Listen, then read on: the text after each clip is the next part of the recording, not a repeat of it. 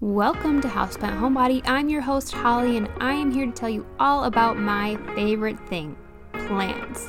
You ready?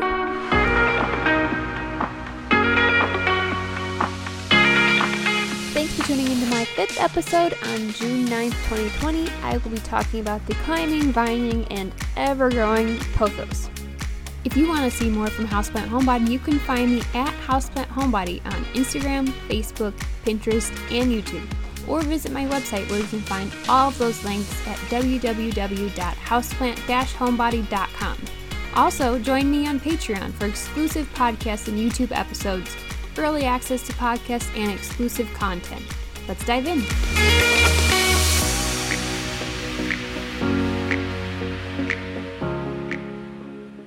So, I wanted to start out talking about the pronunciation because everywhere I look, everyone pronounces them differently. So pothos is what a good majority of people that I've talked to describe it as. So if I accidentally flip to what I've always called it, which is pathos, I'm sorry.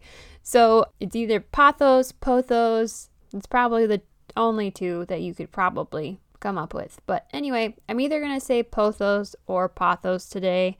I've heard pathos, but I'm pretty sure that's something about literature that I learned back in college. Anywho, Pothos are one of the most beautiful plants because of how they grow, the colors they are, and the different kind of variegations that they actually have. So they're commonly known as pothos. They're also commonly known as money plant, which I'll explain why later. And devil's ivy is another common name for them. They're also commonly confused with another plant called philodendron that looks scary similar to it. And I, to this day, still don't fully understand the difference, and I will figure that out eventually. I kind of have noticed a difference in how the leaves grow between a pothos and a philodendron, but they're still very, very similar. I will be doing a philodendron podcast at some point, and we'll kind of go over the differences as well once I learn a little bit more about those. So it comes from the Araceae family, and that family is also called the Arum family. The Latin name for pothos is Epipremnum aureum. It also was formerly known as Pothos aureus. It was reclassified to an Epipremnum instead of Pothos. According to the book that I have, which is a very good book, by the way, if anyone's interested in horticulture or botany or anything like that, it's called Plant Families A Guide for Gardeners and Botanists. They say members of the Arum family are collectively known as aroids, and they have one major identifying characteristic, and that is their flower, which is kind of ironic because pothos as a houseplant don't really have a flower. Other plants that are in the family are plants like Jack in the pulpit, the arrowhead plants, and Anthurium. Common cultivars for pothos are jade, which is basically just a plain green, golden, which is usually either a golden variegation or a slightly lighter leaf, like a golden leaf. Marble queen has a typically white and green variegation. Neon is literally like chartreuse, like neon green. Pearls and jade are usually a white variegation with different shades of green. And Pothos and Joy are very similar to Pearls and Jade, and that is another cultivar as well. So these plants originate from Polynesia or Southeastern Asia, commonly found also on Solomon Islands, and their hardiness zone is actually 9 to 11. So here in the Midwest, you wouldn't really see those outside, obviously, but a lot of people have them as houseplants. So now we're going to talk about if you did see them outside, where would they be, what would they look like, and how you could use them as a landscape plant. And we will also venture into the sun requirements and water requirements as a houseplant. Pothos as a landscape plant are a vining, creeping, and crawling plant, and they can grow basically anywhere you let them in those hardiness zones of 9 to 11. They will grow as large as you possibly let them. You commonly see them climbing up trees or basically attaching to anything they possibly can, especially in their native areas. These plants are not widely used as a home or commercial landscape plant because they have invasive tendencies, and you can control them by trimming frequently, but just be prepared for this plant if you want to use it in your landscape. In the state of Florida, they are considered an invasive species. So make sure if you're using them in or around Florida, you're making sure you control them by trimming them frequently enough. And if you do have to dispose of them or you don't want the plant anymore, make sure you are throwing it away or disposing of it in the proper way so it doesn't start growing where nobody wants it to. Or just take it inside and use it as a houseplant. In a landscape, pothos like to be in a little bit more shade or filtered light. They can also grow in just about any area, so they'll attach themselves to anything and they can adapt to just about any soil type. All right, so now we're going to talk about this plant as more of a house plant and what it requires in those aspects. So, the one thing that a lot of people always question is sunlight with any house plant. Can it sit in the dark corner in the other room? Does it have to be in front of the window? Because I have so many plants, I have no window space anymore. What can this plant do? Well, it does tolerate very low light situations and it prefers to be in a brighter light though. So it doesn't necessarily need to be directly in a window, but just off of an east or a west facing window where it gets bright but indirect lighting is what it prefers. Sometimes, if you don't have it in enough light, it can actually revert back to its green or that jade color without any variegation if you don't have it in enough light. I guess that being said, if the actual foliage is just plain green, then you're not going to gain any variegation by putting it in the light. um, so, if for some reason you had a variegated plant and it turned just plain green again, put it in some brighter light. That's kind of how you know you're not in enough light. You didn't lose the variegation forever, just temporarily until it adjusts.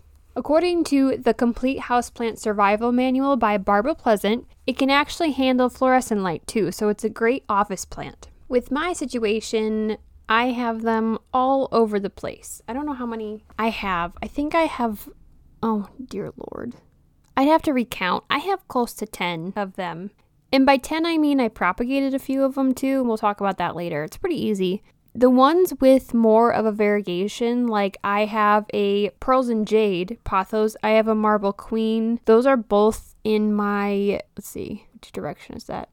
It's actually in a north window, but the house next door, which is pretty close, reflects a lot of light. So this window actually gets a little bit brighter than it normally would. So even though I said an east or a west facing window, they can really go in a lot of different options. Probably a south window is not ideal because that will get a lot of direct hot heat and they tend to burn a little bit if you put them in too much direct sunlight. I also had one, let's see, I didn't even have it near a window. I had it in a dark corner, and unfortunately, the plant actually seemed to lose a lot of its leaves and the branches started dying off slowly.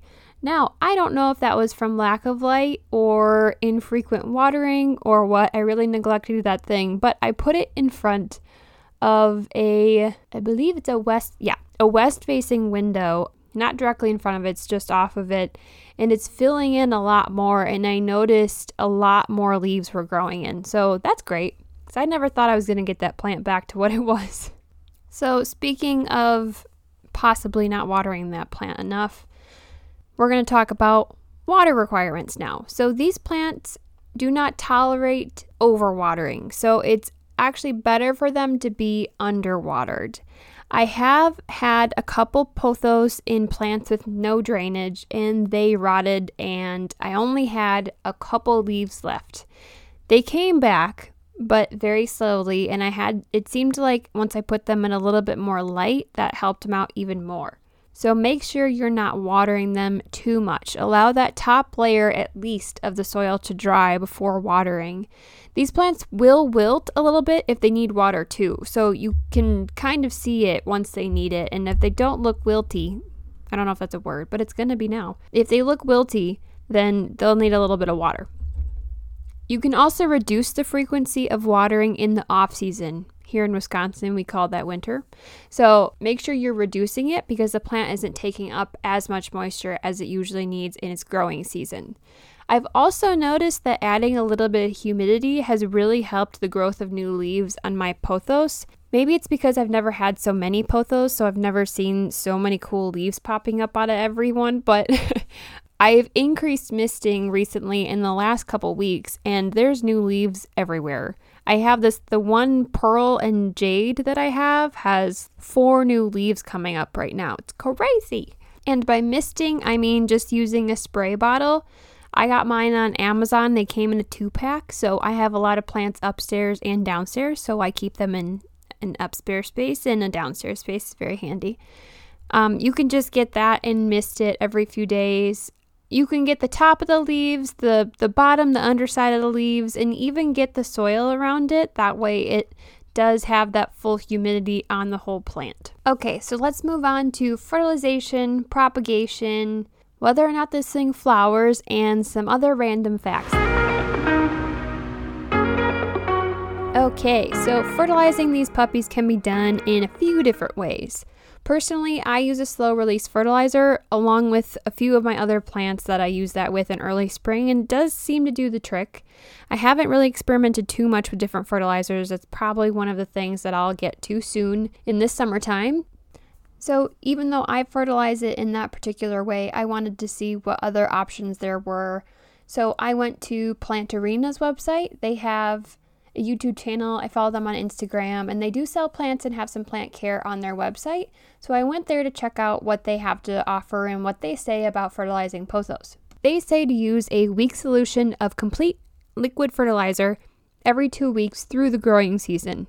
The growing season is basically spring through fall. Here, I always started fertilizing right around the end of February, beginning of March, because that's when I started to notice a couple new leaves popping up and you can probably go through October or so. But if your pothos is showing signs of growth all year long, which I think mine do for the most part, but it's just a lot more slowed down in the winter. But if you have even more signs of growth, like probably in out west where the sun is warmer, you can fertilize with a quarter strength liquid fertilizer. Or you can top dress your soil with worm castings or a rich compost. And actually, the worm castings or just a rich compost being kind of mixed on top of your soil acts as a slow release fertilizer. So, I do use a slow release fertilizer. I just don't use the worm castings or the rich compost. I just actually use the little pellet fertilizer.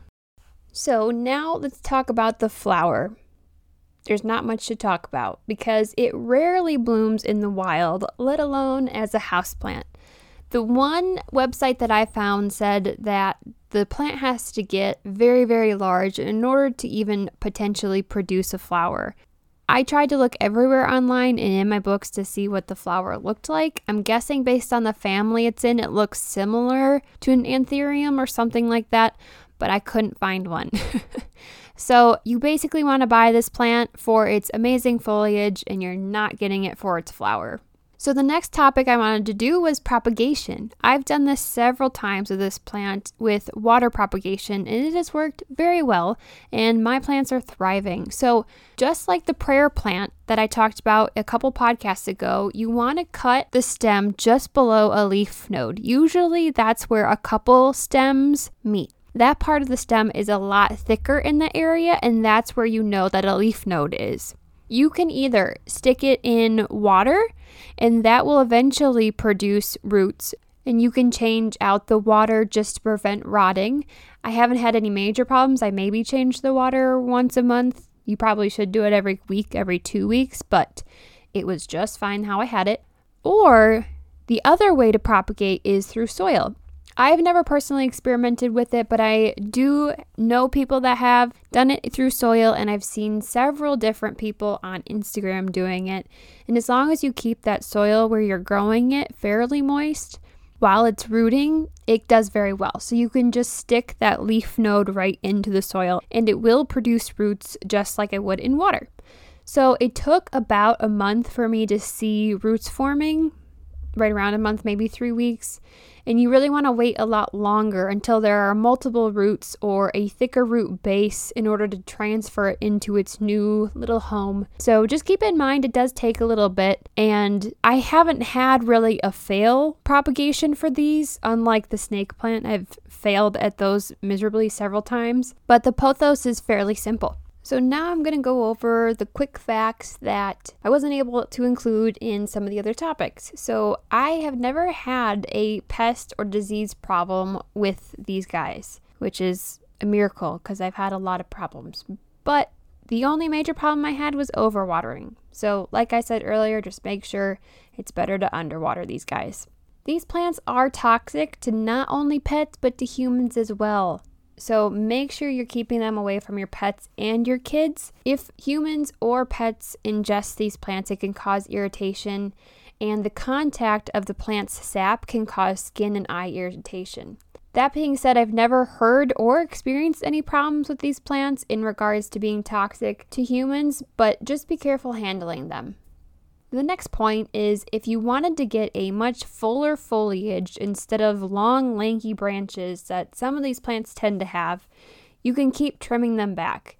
If you trim back the branches, it forces the plant to grow more foliage where the middle of the plant is. If you like the plant long and lanky, go ahead and do that too. You can let these plants grow anywhere. You can stake them, you can snake them around, or you can just let them hang off a shelf or wherever you want to use them hanging from your ceilings. They are so versatile.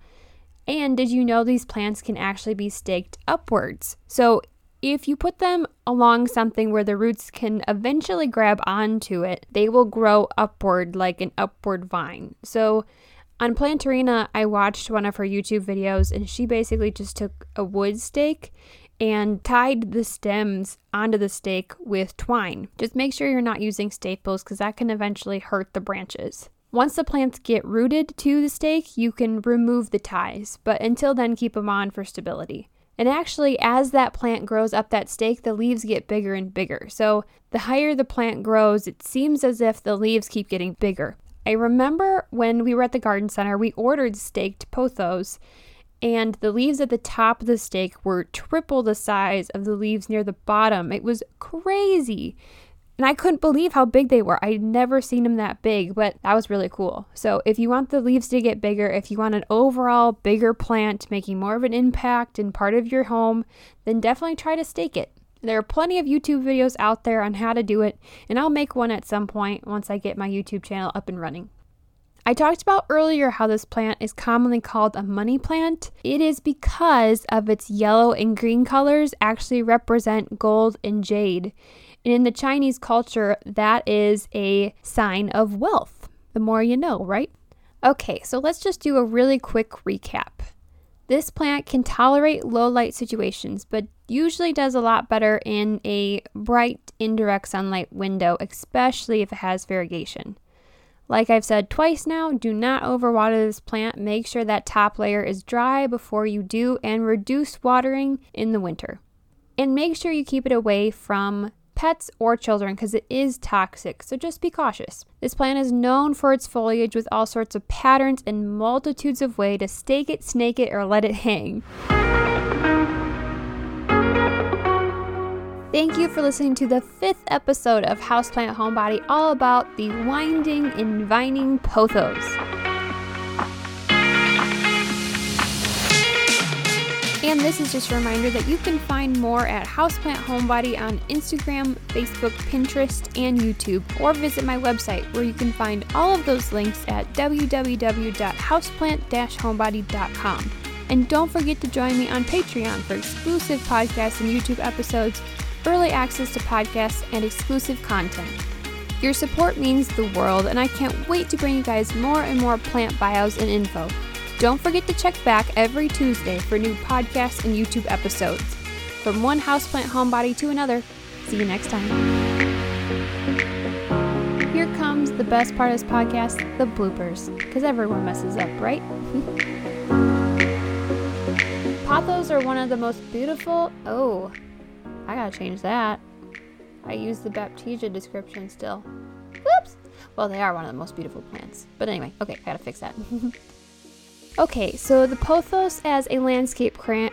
Crant? The heck was that? I think I combined landscape and plant, and then I got crant.